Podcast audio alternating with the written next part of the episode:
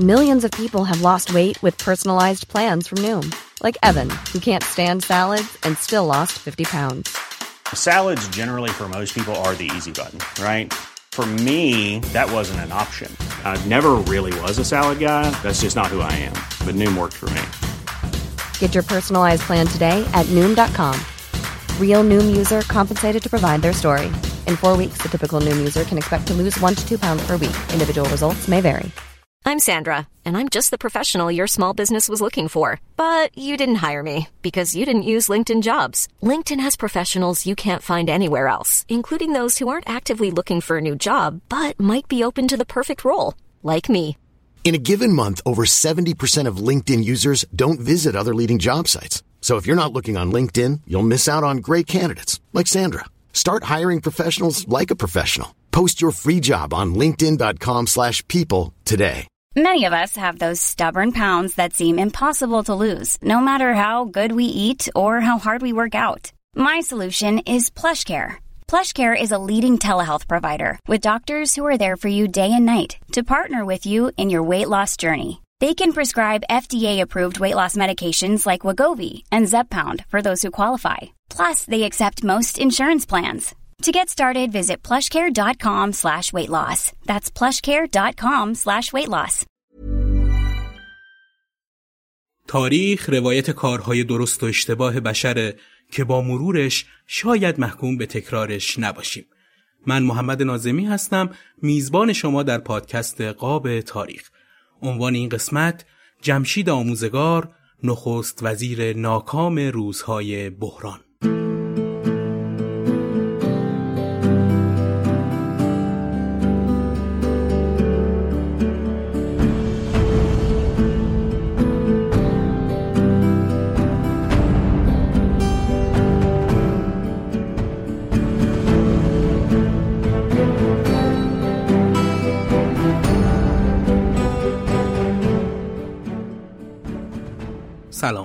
28 مین قسمت پادکست قاب تاریخ رو میشنوید.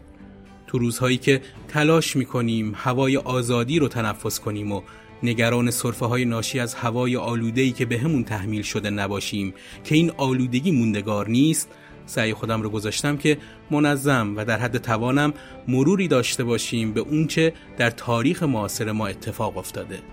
روایت من از شخصیت ها حتما و قطعا کامل نیست و قاب تاریخ رو مقدمی می‌دونم برای مطالعه و تحقیق بیشتر که امیدوارم به شنیدن این پادکست اکتفا نکنید و بیشتر و بیشتر صفحات کتاب تاریخ رو ورق بزنید و پادکست ها، مستند ها و کلا تولیدات صوتی و تصویری در این زمینه رو از تمام دیدگاه ها ببینید و بشنوید. یادتون نره که اگه این مطالعات و مشاهداتتون به نظر خودتون جالب و مفید بود حتما با ما به اشتراکش بذارید. همینطور که لطف می‌کنید و قاب تاریخ رو با دیگران به اشتراک می‌ذارید. تو این قسمت از پژوهش جناب آقای مازیار وکیلی منتشر شده در سایت رویداد 24 کمک گرفتم و با تحقیق بیشتر و استفاده از منابع مختلف از جمشید آموزگار میگم. مهندس، اقتصاددان و دولتمرد ایرانی که از مرداد 1356 تا شهریور 1357 پست نخست وزیری ایران رو بر عهده داشت.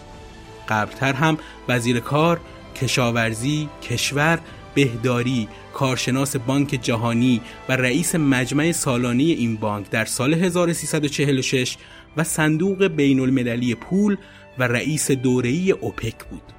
آموزگار تنها نخست وزیر ایران بود که تو آمریکا تحصیل کرده بود.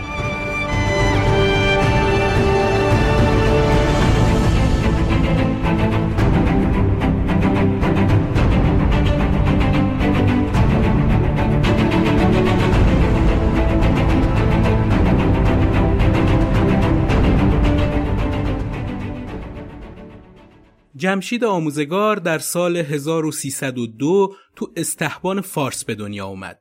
پدرش حبیب الله آموزگار از قضات وزارت عدلیه رضاشاه پهلوی و عضو مجلس مؤسسان و عضو دوره های دوم و سوم مجلس سنا و مدتی هم وزیر فرهنگ دولت حسین علا بود. مادرش زنی متجدد و از اولین زنان ایرانی بود که علوم جدید رو آموزش دیده بود. جمشید آموزگار تحصیلات ابتدایی و متوسطش رو تو تهران گذروند و تو دوره ای که جنگ جهانی دوم در گرفته بود وارد دانشگاه تهران شد تا در رشته حقوق و اقتصاد تحصیل کنه. با این حال بعد از گذشت یه مدت دانشگاه تهران رو رها کرد و زمانی که احمد قوام السلطنه نخست وزیر بود به آمریکا رفت تا تو دانشگاه کرنل لیسانس مهندسی راه و ساختمان بگیره. بعد از گرفتن مدرک لیسانس در رشته مهندسی راه و ساختمان تحصیلات تو رشته مهندسی رو از دانشگاه واشنگتن ادامه داد و تونست مدرک دکتراش رو تو این رشته کسب کنه. آموزگار سال 1328 به استخدام سازمان ملل در اومد و در زمینه های سدسازی، راهسازی، آبیاری و بهداشت با این سازمان همکاری کرد و در اواخر دوران اقامتش تو آمریکا با دختری آلمانی و یهودی تبار به نام اولریش یا اولریکه ازدواج کرد و سال 1330 به ایران برگشت و خیلی زود با کمک پدرش که تو مجلس سنا بود پله های ترقی رو طی کرد. جمشید آموزگار سال 1332 به وزارت بهداشت رفت و معاون مهندسی حکیم و دوله ادهم وزیر دولت دکتر محمد مصدق شد. 9 شهریور 1337 به کابینه ترمیمی دکتر منوچهر اقبال ملحق و وزیر کار شد و با کمک و مشاوره سازمان بین المللی کار تونست قانون کار جدیدی تدوین و اون رو به تصویب مجلس برسونه. قانون کار جدید تو دوره محمد رضا شاه پهلوی جایگزین قانون کار قبلی که با تلاش اتحادی های کارگری تصویب شده بود شد. آموزگار آبان 1338 جای خودش رو به حسن علی منصور داد و راهی وزارت کشور شد. بعد از کنار رفتن دکتر اقبال از سمت نخست وزیری تو کابینه های بعدی سمت خاصی نداشت و بیشتر در خارج از دولت مشغول سازماندهی امور انقلاب سفید و اصلاحات ارزی که به انقلاب شاه و مردم معروف بود شد. بعد از یه مدت با روی کار اومدن حسن علی منصور به دولت برگشت و تا آخر عمر حکومت پهلوی یکی از اعضای مؤثر اجرایی کشور بود. اون زمان حسن علی منصور یه عده جوانان تحصیل کرده غرب از جمله آموزگار رو دور خودش جمع کرده بود و اسم گروه مترقی رو روی این جمع گذاشته بود. اون تونست این جوانها رو با سیاستهای دربار هماهنگ کنه و با حضور اونها حزب ایران نوین رو به عنوان یکی از مهمترین احزاب عصر پهلوی تأسیس کرد. بعد از ترور حسن علی منصور در سال 1343 دوره صدارت امیر عباس هویدا شروع شد و آموزگار هم تو کابینه هویدا با کمک و پشتیبانی دکتر اقبال و اسدالله علم تونست به پیشرفتش ادامه بده. اولین پستی که آموزگار تو کابینه هویدا به دست آورد وزارت دارایی بود. پستی عجیب که هیچ نسبتی با تحصیلات و تجربیات قبلی آموزگار نداشت. با کوشش های اقبال آموزگار تونست برای پست وزارت دارایی رأی موافق بگیره. آموزگار تو سمت جدیدش دچار مشکلات زیادی شد.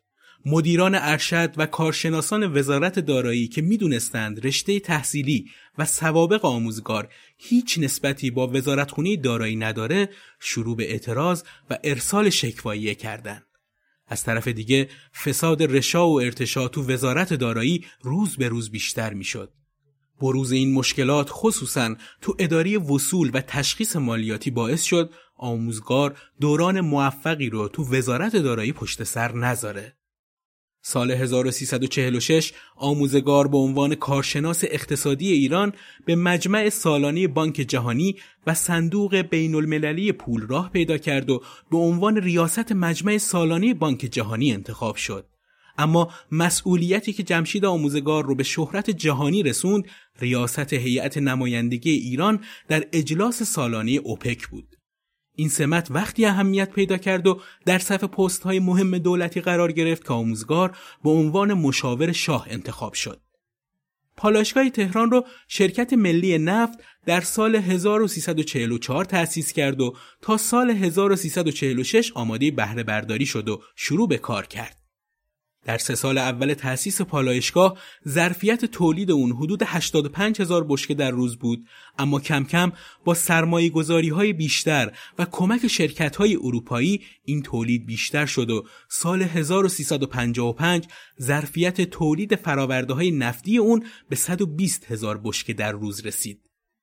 نفت خام مورد نیاز پالایشگاه تهران به طور روزانه توسط شرکت ملی مناطق نفتخیز جنوب و از طریق دو خط لولی 24 و 26 اینچ از میدان نفتی مارون و میدان نفتی اهواز واقع در استان خوزستان تأمین می‌شد. تأسیس این پالایشگاه به همراه توسعه میادین نفتی جنوب و بالا رفتن قیمت نفت باعث جاری شدن درآمدهای ارزی فراوان به کشور شد. دو تا سیاستمدار نقش ویژه‌ای در فرایند توسعه درآمدهای نفتی ایران داشتند که البته این نقش خیلی هم جنجالی بود. منوچهر اقبال و جمشید آموزگار. اقبال که تو سالهای پایانی دهه چهل نخست وزیر بود از سال 1342 تا پایان عمرش در سال 1356 رئیس شرکت ملی نفت بود اما خیلی مهارتی در امور مربوط به نفت نداشت. در واقع مدیریت اون تو شرکت ملی نفت سوری بود. همونطور که تصویب قانون از کجا آورده ای تو دولتش سوری بود و هیچ وقت اجرا نشد. اقبال در تمام پست هایی که داشت فردی ظاهرساز بود و تماما فرمان شاه رو اجرا می کرد و هیچ اقدامی از طرف خودش نداشت. اما برخلاف اقبال جمشید آموزگار رو میشه معمار درآمدهای نفتی ایران دونست. تو دورانی که آموزگار ریاست مجمع سالانه بانک جهانی رو بر عهده داشت، فعالیت‌های نفتیش رو هم شروع کرده بود، اما خیلی معروف نبود. در واقع مسئولیتی که جمشید آموزگار رو به شهرت جهانی رسوند ریاست هیئت نمایندگی ایران در اجلاس سالانه اوپک بود. با تأسیس سازمان کشورهای صادرکننده نفت اوپک که برای تعیین قیمت و حجم تولید نفت تشکیل شد، آموزگار هم در صف مشاوران شاه قرار گرفت که شاه در اون زمان تصمیم گرفته بود تصمیمات در زمینه نفت، امور خارجه و دفاع رو شخصا به عهده بگیره. به همین خاطر مشاورانی تو این کارها انتخاب کرده بود که آموزگار یکی از اونها بود. آموزگار با اینکه کاملا مطیع شاه بود اما بیشتر طرحهای مربوط به صنعت نفت رو خودش می‌گرفت و پیش می‌برد. سال 1350 آموزگار با حفظ سمتش تو وزارت دارایی ریاست هیئت ایرانی در مجمع سالانه اوپک رو بر عهده گرفت و تو این اجلاسیه که آموزگار به عنوان رئیس انتخاب شده بود قیمت نفت با چند برابر افزایش قیمت به تصویب اجلاسیه رسید. این افزایش قیمت که با ریاست آموزگار همزمان شد پیروزی اوپک و شخص آموزگار تلقی شد. این برای اولین بار بود که اوپک می‌تونست درباره نرخ نفت تصمیم گیری کنه. بعد از این موفقیت بود که آموزگار با حفظ سمت به عنوان ریاست هیئت ایرانی تو اجلاس اوپک شرکت می‌کرد. تا اون زمان قیمت سوخت در کشورهای غربی پایین بود و اوپک هم قدرت زیادی نداشت. اما در دهه پنجاه و با فعالیت های شاه و آموزگار اوپک تبدیل به یکی از کارتل های قدرتمند جهان شد که سهم شایسته ای تو اقتصاد جهان داشت. این دوران با افزایش تقاضای روزافزون غرب برای نفت و در نتیجه موفقیت اوپک در تعیین قیمت بر مبنای تقاضای نفت همزمان بود که بی تأثیر از بحرانهای سیاسی و نظامی بین المللی نبود. آموزگار با نقش آفرینیش تو اوپک و جاری کردن درآمدهای ارزی به اقتصاد ایران شهرت زیادی به دست آورد و محبوب شاه و دربار شد. اما پولهای کارتل بدون پشتوانه تولید به کشور می اومد و در نتیجه اقتصاد ایران دچار بحرانی شدید شد که به بحران بیماری هلندی مشهوره. البته آموزگار سالهای بعد تلاش داشت این بحران رو حل کنه و به شاه پیشنهاد کرد که بودجه کشور رو با کسر مالیات ببنده و وابستگی اقتصاد به نفت رو کم کنه. اما برای همچین کاری خیلی دیر بود و ساختارهای حکومتی توان این تغییر رو نداشتند. از طرفی کشور های تولیدی کلانی رو نداشت که برای گرفتن مالیات مورد نیاز و از طرف دیگه استبداد سیاسی هم باعث عدم شفافیت تو ساختارهای اقتصادی می‌شد. اما اتفاق مهم دیگه ای که باعث شهرت آموزگار تو ایران و دنیا شد ماجرای گروگانگیری تو اجلاس سالانه اوپک در وین بود. این گروگانگیری توسط ایلیچ رامیر سانچز معروف به کارلوس شغال چهره مشهور ونزوئلایی انجام شد. کارلوس به همراه سه نفر آلمانی و همینطور انیس نقاش و یه زن صبح روز سی آذر سال 1354 به شکل خدمتکار به محل اجلاس تو وین نفوذ کردند. اونها زمان برگزاری جلسه وزیران نفت وارد سالن اجلاس شدند و با اسلحه مقامات رو تهدید کردند و بعد تو سالن مواد منفجره کار گذاشتند. کارلوس از دولت اتریش درخواست هواپیما کرد تا گروگانها رو به هر جا که خواست ببره و از این کشور خواست بیانیه‌ای درباره آرمان فلسطین هر دو ساعت از رادیو و تلویزیون اتریش پخش کنه.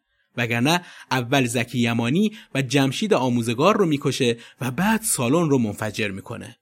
بالاخره بعد از چند ساعت مذاکره به خواسته گروگانگیران تن داده شد و اونها با چند میلیون دلار اتریش رو ترک کردند.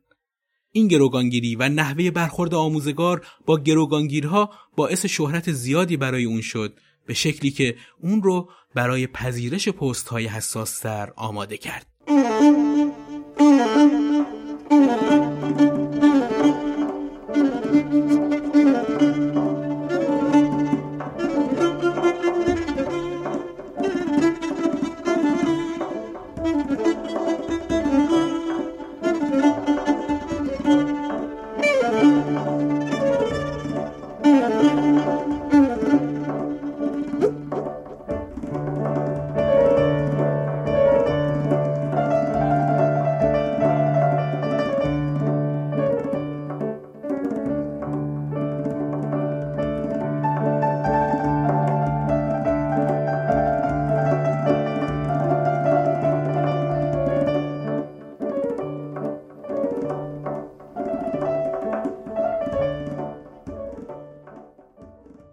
یکی از مسئولیت هایی که آموزگار بر عهده داشت دبیرکلی حزب رستاخیز ایران بود. تا سال 1353 شاه از نظام دو حزبی حمایت می‌کرد و همیشه به مخالفان سلطنت اطمینان می‌داد که به هیچ وجه قصد ایجاد نظام تک حزبی نداره.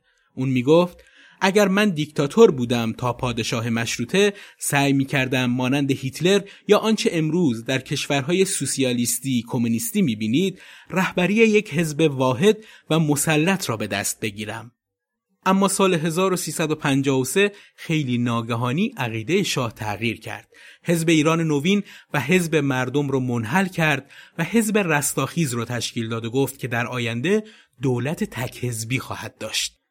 در ضمن گفت کسی که وارد این تشکیلات سیاسی نشود و معتقد به سه اصلی که من گفتم نباشد دو راه برایش وجود دارد. یا یک فردی است متعلق به یک تشکیلات غیرقانونی یعنی به اصطلاح خودمان توده‌ای یعنی باز به اصطلاح خودمان و با قدرت اثبات بیوطن. او جایش یا در زندان ایران است یا اگر بخواهد فردا با کمال میل بدون اخذ حق عوارض گذرنامه در دستش برود. چون که ایرانی نیست غیر قانونی است و قانون هم مجازاتش را معین کرده است. یک کسی که ای نباشد و بیوطن هم نباشد ولی به این جریان هم عقیده ای نداشته باشد او آزاد است. به شرطی که بگوید به شرطی که علنا و رسما و بدون پرده بگوید که آقا من با این جریان موافق نیستم ولی ضد وطن هم نیستم. ما با او کاری نداریم. آموزگار بعد از هویدا که اولین دبیر کل حزب بود به این سمت رسید و یه بار هم البته استعفا داد که البته با مخالفت شاه دوباره عهدهدار این پست شد که در ادامه دلیل این استعفای اول رو میگم. با شروع سال 1356 در حالی که حزب همچنان به دنبال تأسیس دفترهای مختلف برای همکاری با مجلس سنا، تعیین مسئول ارتباط با کمیسیون شاهنشاهی، تلاش برای تشکیل شورای تشویق در وزارتخانه ها و بقیه ساماندهی های از این دست بود نشونه هایی از تلاش بعضی نخبه های دانشگاهی و سیاسی تو بیرون از حزب در مخالفت با اون به چشم خورد. ابراهیم خاجنوری تو نامه سرگشادی خطاب به جمشید آموزگار دبیر کل حزب که برای انتشار به روزنامه رستاخیز فرستاد حزب رستاخیز رو به این علت که از بالا ساخته شده نه از طرف مردم و از پایین مورد انتقاد قرار داد و پیش بینی کرد که با توجه به بدبینی مردم به احزاب این حزب موفق نمیشه. حدود ده روز طول کشید که آموزگار جوابی به این نامه داد و با ذکر مثالهایی استدلال خاجنوری در مورد اینکه احزابی که از بالا ساخته میشن موفق نیستند رو به چالش کشید.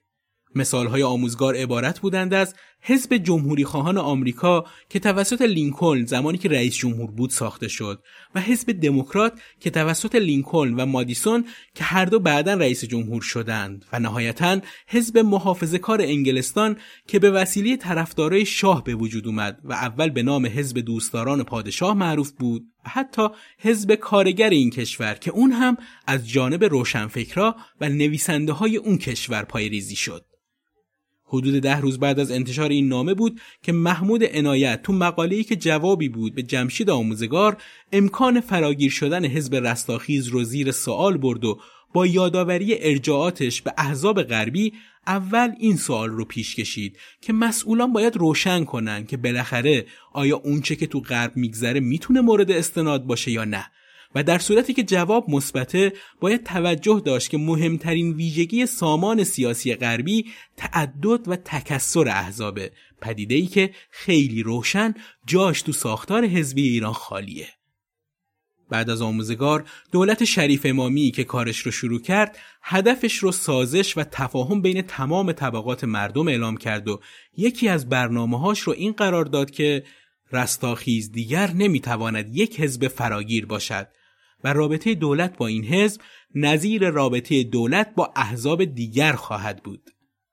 تو روزهای بعد در حالی که تظاهرات همچنان تو شهرهای مختلف ادامه داشت گفته شد که در صورت موافقت هیئت اجرایی حزب رستاخیز دکتر جواد سعید سومین قائم مقام حزب جانشین جمشید آموزگار در مقام دبیر کلی میشه در حالی که روزنامه رستاخیز هر روز خبر تشکیل چندین گروه سیاسی رو منتشر می‌کرد دولت به دنبال تظاهرات روز جمعه 17 شهریور در تهران و 11 شهر برای شش ماه اعلام حکومت نظامی کرد. فضای سیاسی که حزب رستاخیز نتونسته بود با حضور انحصاریش طی سه سال و نیم اون رو پر کنه حالا توسط نیروی نظامی اشغال شده بود. کارگزارای حزب یکی یکی از مقام هاشون استعفا دادن. پنج مهر هم جمشید آموزگار از دبیر کلی حزب رستاخیز استفاده داد و جواد سعید برای جانشینیش انتخاب شد. اون هم چهار روز بعد استعفا داد و حزب رستاخیز بدون اینکه حتی اعلامیه‌ای یا اطلاعیه‌ای در مورد انحلالش منتشر بشه تعطیل شد. اما قبلتر از اون یعنی 16 مرداد ماه 1356 در حالی که نارضایتی عمومی و مشکلات اقتصادی به بالاترین میزان خودش تو دوران حکومت پهلوی رسیده بود شاه هویدا رو ازل و به سمت وزارت دربار منصوب کرد و آموزگار رو به جای اون به سمت نخست وزیری انتخاب کرد. در واقع شاه این هدف رو دنبال می کرد که با طرح وعده گسترش فضای باز سیاسی از طریق وارد کردن اعضای جدید و جوان کابینه نظر مخالفان رو جلب کنه و به همین خاطر دولت آموزگار رو سکوی پرش به دوره آزادی، پیشرفت و دموکراسی اعلام کرد. برکناری هویدا و انتصاب آموزگار به جای اون یکی از های شاه برای گسترش فضای باز سیاسی و جلب رضایت روشنفکرای ایرانی بود. اما هویدا با انتصاب آموزگار موافق نبود. می‌خواست علی امینی رو جانشین آموزگار کنه اون به این نتیجه رسیده بود که ترکیبی از مشکلات اقتصادی و نوعی فلج سیاسی مردم رو به دولت آموزگار کم اعتماد کرده. البته که هویدا موفقیتی کسب نکرد و نه تنها در این زمینه ناکام موند که حتی سر از زندان هم درآورد. از قبل با پیروزی جیمی کارتر در دوازده آبان 1355 شماری از حمایتهای نامحدود خارجی از بعضی تصمیمات شاه برداشته شده بود.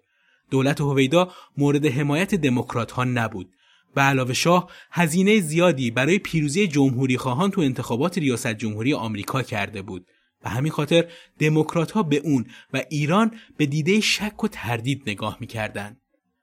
آموزگار با انتصاب به عنوان نخست وزیر از سمت دبیرکلی حزب رستاخیز که گفتیم اون زمان تنها حزب موجود در کشور بود استعفا کرد و محمد باهری معاون وزارت دربار جای اون را گرفت. اما شاه جدایی دبیرکلی حزب از نخست وزیری رو به صلاح ندونست و همین مسئله باعث شد که آموزگار برای دومین بار و این بار به دستور شخص شاه به دبیرکلی حزب رستاخیز منصوب بشه. جواد سعید به عنوان قائم مقام و محمود جعفریان، محمد رضا عاملی تهرانی و محمد حسین موسوی به سمت معاونینش تو حزب تعیین شدند. حزبی که چند دقیقه قبل سرانجامش رو براتون گفتم. آموزگار بعد از گرفتن حکم نخست وزیری خیلی زود کابینش رو به مجلس معرفی کرد و تونست در تاریخ 3 شهریور 1356 رأی اعتماد بگیره.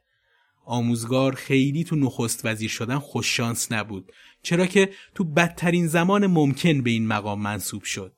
اون که یه تکنوکرات و مدیر صنعتی بود در زمانی به سمت نخست وزیری منصوب شد که ایران در آستانه یه انقلاب قرار گرفته بود. در زمان آموزگار حداقل چهار تا اتفاق مهم رخ داد که دولت اون رو دچار بحران کرد و باعث شد آموزگار خیلی زود از سمت خودش استعفا کنه. در گذشته سید مصطفی خمینی چاپ مقالی ایران و استعمار سرخ و سیاه توسط رشیدی مطلق تو روزنامه اطلاعات در 17 دی 1356 تظاهرات 19 دی قم تظاهرات 29 بهمن تبریز و آتش سوزی سینما رکس آبادان چاپ مقاله با نام مستعار رشیدی مطلق از بزنگاه های دوران مسئولیت آموزگار بود. اواسط دیماه 56 پاکتی مهرموم شده توسط یکی از خبرنگارها به دفتر روزنامه اطلاعات رسید که بعدها کبریتی در انبار باروت انقلاب لقب گرفت. پاکتی حاوی مقاله دردسرساز و جنجالی ایران و استعمار سرخ و سیاه که تو شماره روز هفدهم دیماه به چاپ رسید و باعث به وجود اومدن موجی از اعتراضات شد که تا یک سال بعد به شکلهای متفاوت ادامه پیدا کرد و به سقوط حکومت پهلوی گره خورد. تو این مقاله که شبیهش اصلا کار نشده بود قیام 15 خرداد حاصل پیوند دو استعمار سرخ یعنی کمونیسم و استعمار سیاه یعنی ارتجاع دونسته شد و رهبران سیاسی مذهبی و در رأس اونها روح الله خمینی که با انقلاب سفید مخالفت کردند عامل خارجی معرفی شده بودند. ادعایی که باعث عصبانیت طرفداران خمینی و مذهبیون شد و تظاهرات هایی تو قوم و چند تا شهر دیگه برگزار شد. تظاهرات خونینی که به کشته شدن گروهی از معترضان منجر و تبدیل به یکی از عوامل سقوط دولت جمشید آموزگار شد.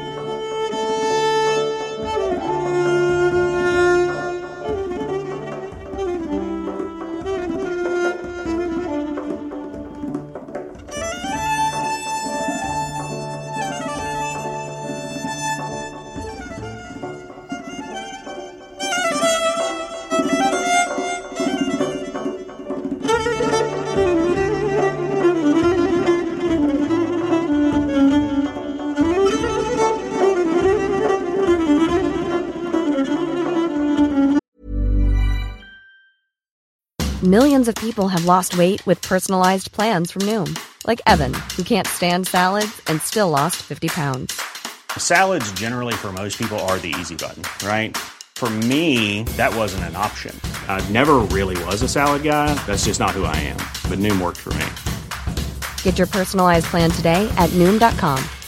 Real Noom user compensated to provide their story.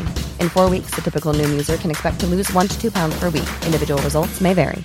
Hiring for your small business? If you're not looking for professionals on LinkedIn, you're looking in the wrong place. That's like looking for your car keys in a fish tank. LinkedIn helps you hire professionals you can't find anywhere else, even those who aren't actively searching for a new job but might be open to the perfect role. In a given month, over 70% of LinkedIn users don't even visit other leading job sites. So start looking in the right place. With LinkedIn, you can hire professionals like a professional. Post your free job on linkedin.com slash people today.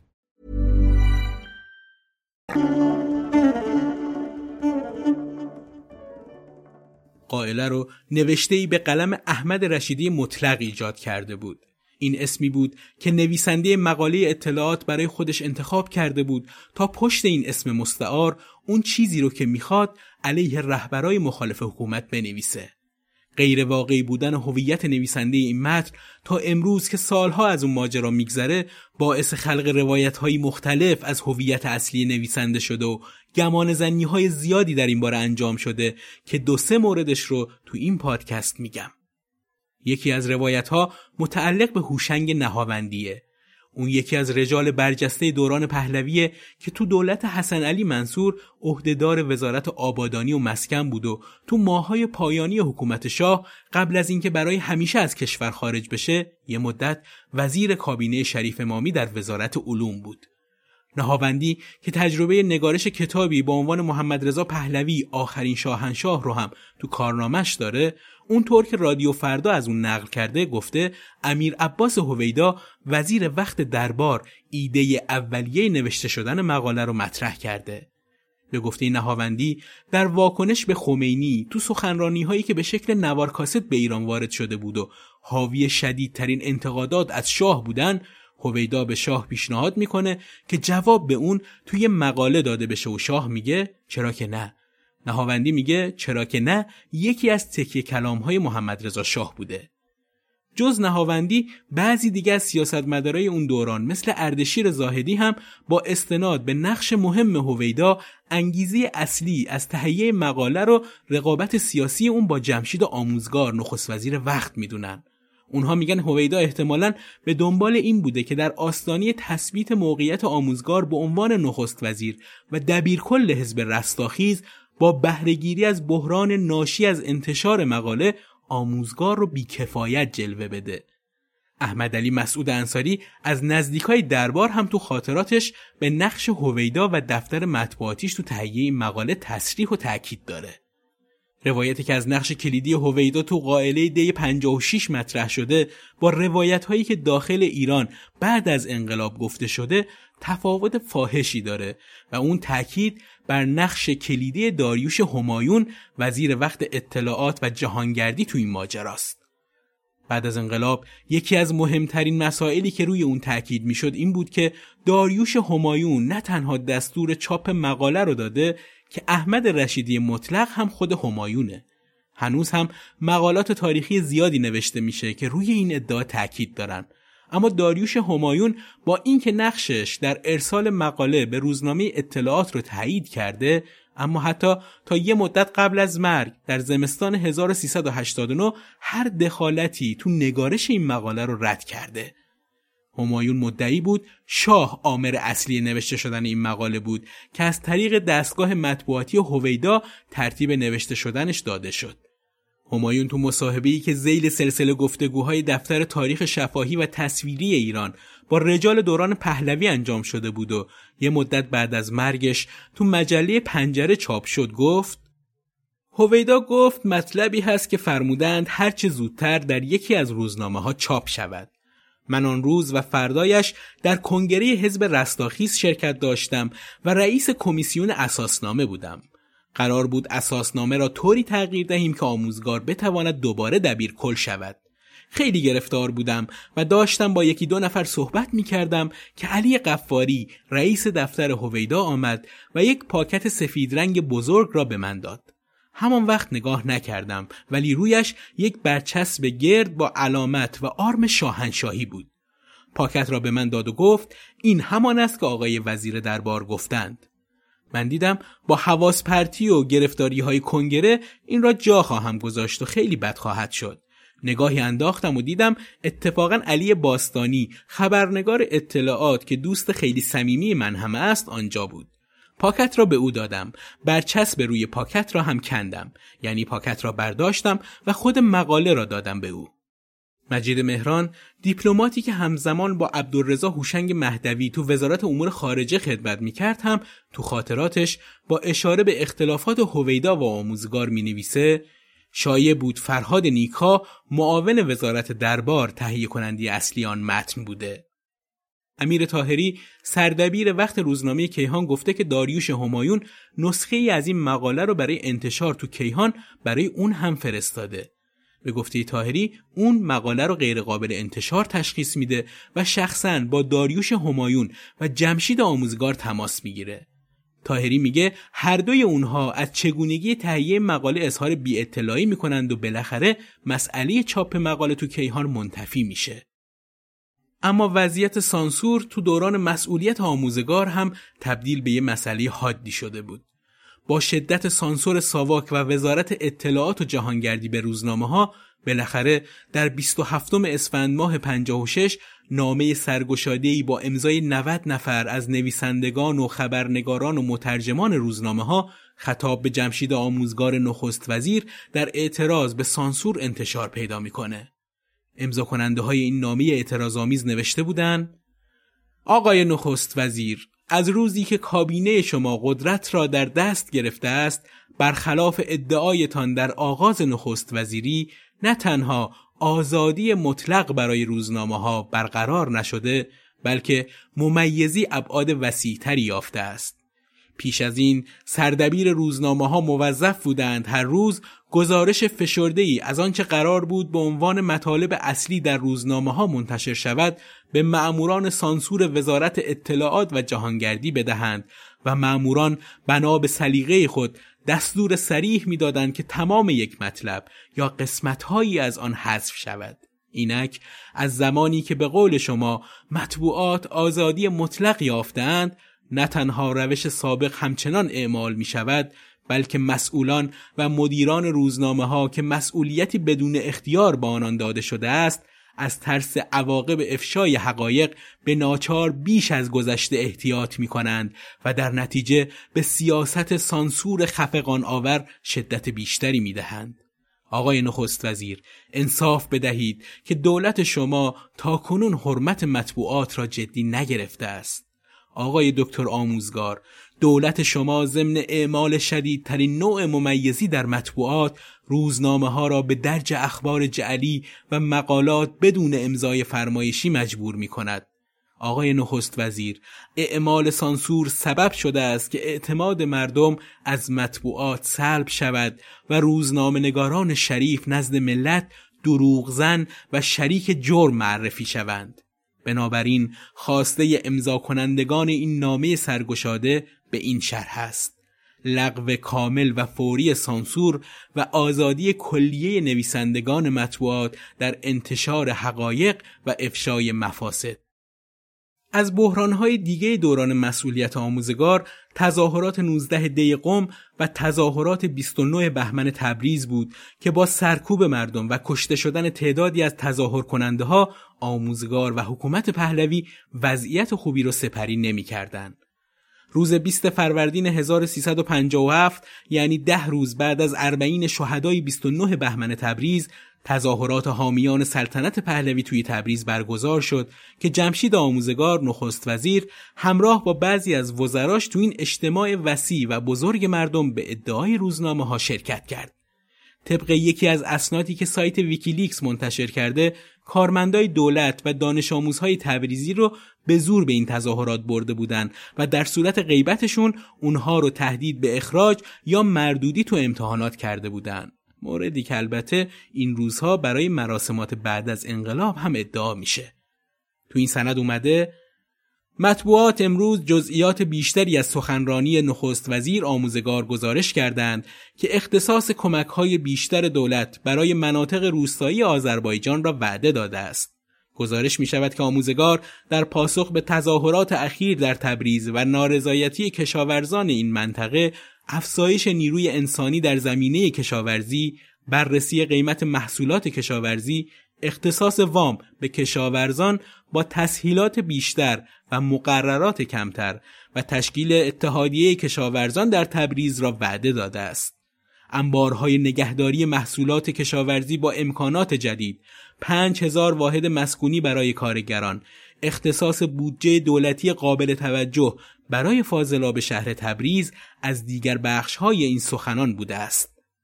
پایین این صفحه هم توضیح داده شده که نخست وزیر در آگوست گذشته به این مقام رسید و نزد مردم کشور عهد کرد که مقامات دولتی دیگر وعده و وعید برای آینده نخواهند داشت. آموزگار پس از چندین ماه که نتوانست محبوبیتی کسب کند عهد خود را زیر پا گذاشت. باید منتظر بود تا ببینیم که آیا مردم دیگر مناطق ایران نیز از تجربه تبریز درس خواهند گرفت و برای جلب توجه دولت تلاش خواهند کرد تا از این طریق بودجه دولتی به دست بیاورند که البته وضعیت کشور به سمتی رفت که نه نخست وزیری آموزگار ادامه پیدا کرد و نه حکومت در مقابل اعتراض مردم با دولت هایی که تشکیل داد تونست روی مسائل عمرانی و بودجه دادن تمرکز کنه.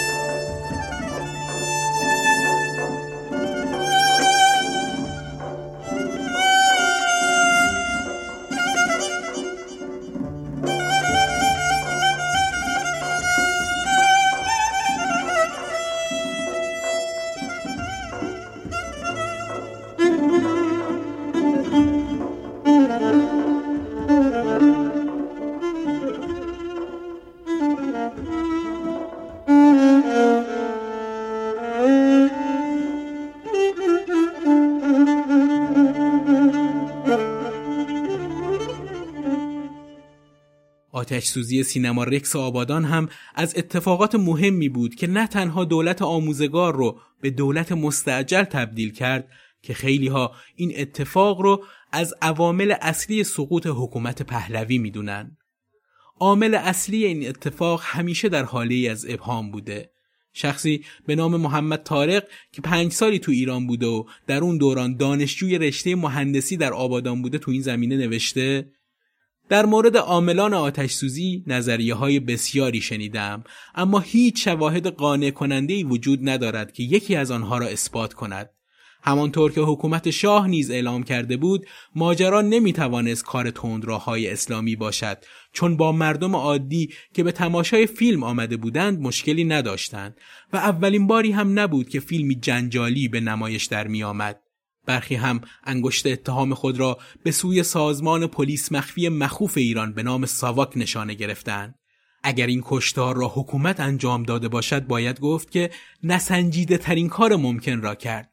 زیرا این حادثه نقطه عطفی در انقلاب بود و به کلی برداشت اکثریت خاموش و مردد مردم ایران را تغییر داد تا با جنبش ضد شاه همدلی پیدا کنند. این حادثه چنان نفرت شدیدی نسبت به حکومت پدید آورد که افراد مردد نیز به طور کامل به جنبش مردمی برای سرنگون کردن چنین حکومت ظالمی پیوستند. همچنین می‌گویند دهها نفر و از جمله سروان منیر تاهری پس از اوجگیری انقلاب به اتهام انجام این کشتار جان خود را از دست دادند.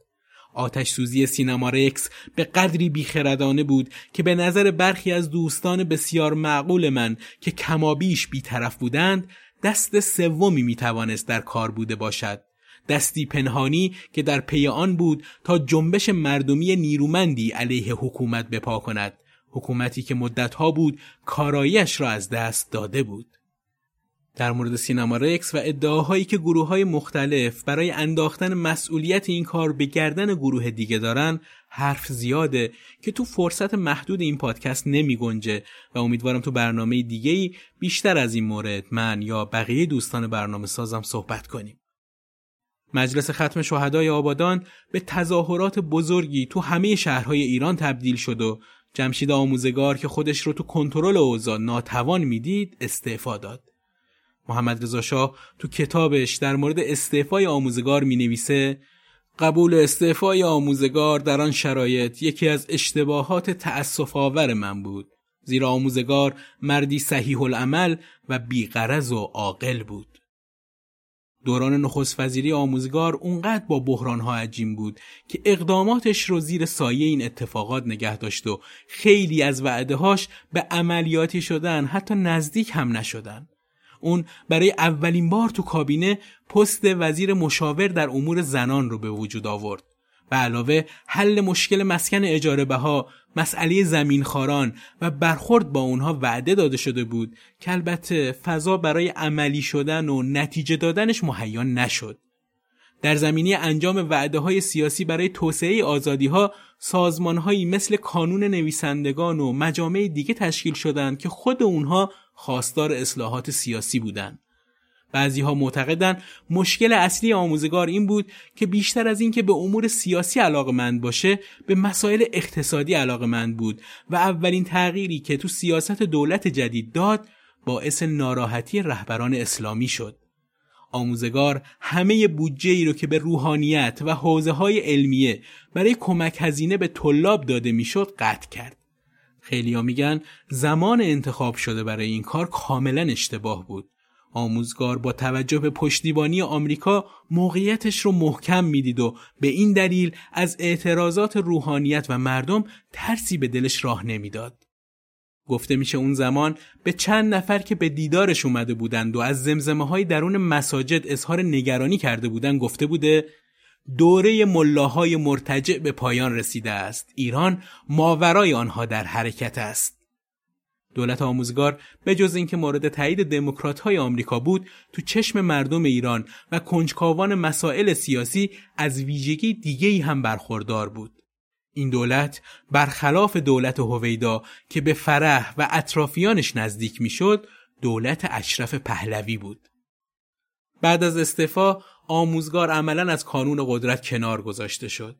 با روی کار اومدن دولت ارتش بود غلامرضا اصحاری بعضی از سران حکومت برای جلب توجه مردم دستگیر شدند که آموزگار جزو اونها نبود. آموزگار با اجازه شاه و به بهانه بیماری همسرش تونست از ایران خارج بشه.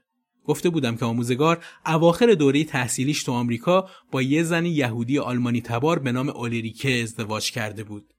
با پیروزی انقلاب اسلامی اموال آموزگار به دستور دادستانی قیابن مصادره شد و به بنیاد مستضعفان تعلق گرفت. آموزگار بعد از خروج از ایران به ایالت فلوریدا رفت و بعد در میامی پیش پدرزن یهودیش ساکن شد. و به همراه جهانگیر آموزگار که یه مدت مسئولیت ریاست هیئت نمایندگی اقتصادی ایران تو آمریکا رو به عهده داشت یه شرکت ساختمونی تأسیس کرد. تو سالهای اول اقامت آموزگار تو آمریکا اون با باشگاه پان امپریال همکاری داشت و ارتشبد اویسی و اردشیر زاهدی از گردانندگان دیگه این کلوب بودند. هدف این باشگاه تلاش برای اتحاد ایرانیان مقیم آمریکا و اروپا و اجرای طرح مبارزه با جمهوری اسلامی ایران بود. سرمایه این کلوب از محل اجاره ساختمان بزرگ بنیاد پهلوی تو نیویورک که از طرف شاه در اختیار هوشنگ رام مدیر عامل سابق بانک عمران گذاشته شده بود تأمین می‌شد. جمشید آموزگار هوشنگ انصاری، جهانگیر آموزگار و فریدون هویدا که به یاران اربعه مشهور بودند، مدیریت و پیگیری امور فرهنگی این مجموعه رو تو دست داشتند. بیان نظرات و بازگویی حوادث سیاسی و اقتصادی گذشته کشور تو مطبوعات فارسی زبان خارج از کشور به همراه محمد باهری، هوشنگ نهاوندی، داریوش همایون و عبدالمجید مجیدی از کارهای دیگه آموزگار بود. البته آموزگار هیچ وقت حاضر به مصاحبه با پروژه تاریخ شفاهی نشد که حبیب لاجوردی اون را تهیه می کرد و توضیحی هم در مورد این جایی ثبت نشده یا حداقل من ندیدم. جمشید آموزگار سه تا برادر با نامهای جهانگیر، کروس و هوشنگ داشت. جهانگیر به وزارت دارایی و کروس به وزارت مسکن و آبادانی رسید. بعد از انقلاب فعالیت های اون روی اقتصاد جهانی و صندوق بین المللی پول متمرکز بود. اون و همسرش در سال 2006 یه بورس تحصیلی برای دانشجویان کارشناسی که رشته یا ماینر ایران شناسی رو تو دانشگاه مریلند در کالج پارک تحصیل کنند پایه گذاشتند. جمشید آموزگار بالاخره در سال 1395 در بتزدا ایالت میریلند درگذشت.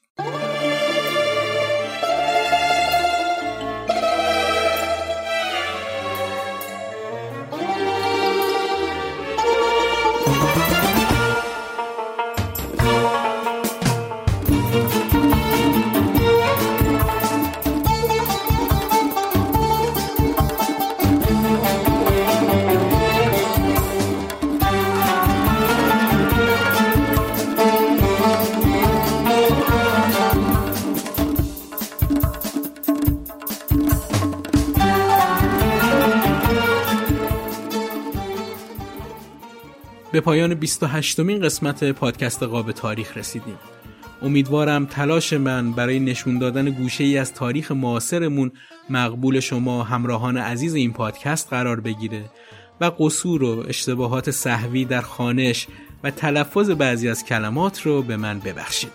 از طریق سایت هامی باش می‌تونید از تولید این پادکست حمایت کنید که لینک کانالمون در این سایت رو تو توضیحات این قسمت گذاشتم. ممنون از اینکه همراهمون هستید. روز روزگار خوش.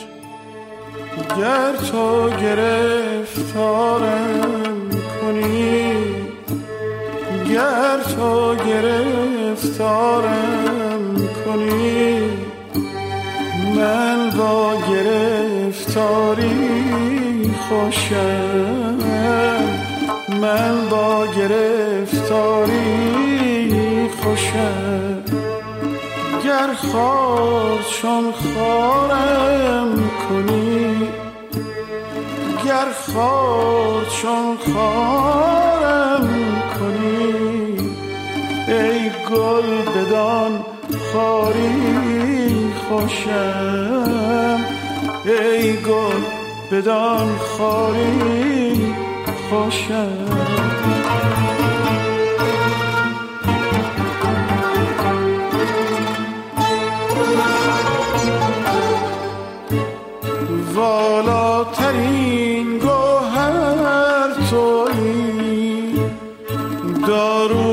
جان پرور توی درمان دردم گر توی در کنج بیماری خوشم در کنج بیماری خوشم.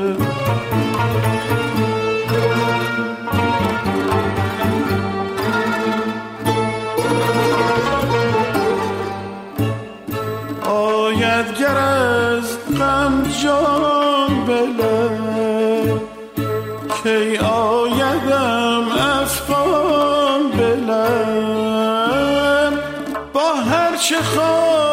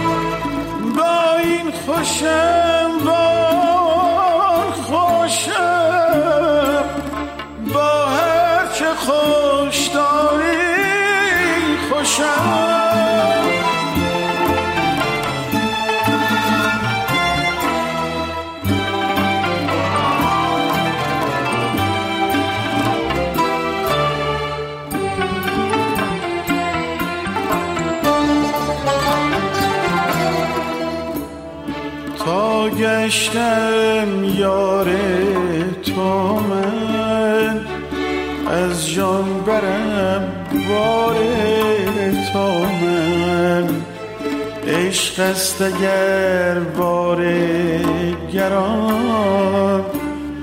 با این گران باری خوشم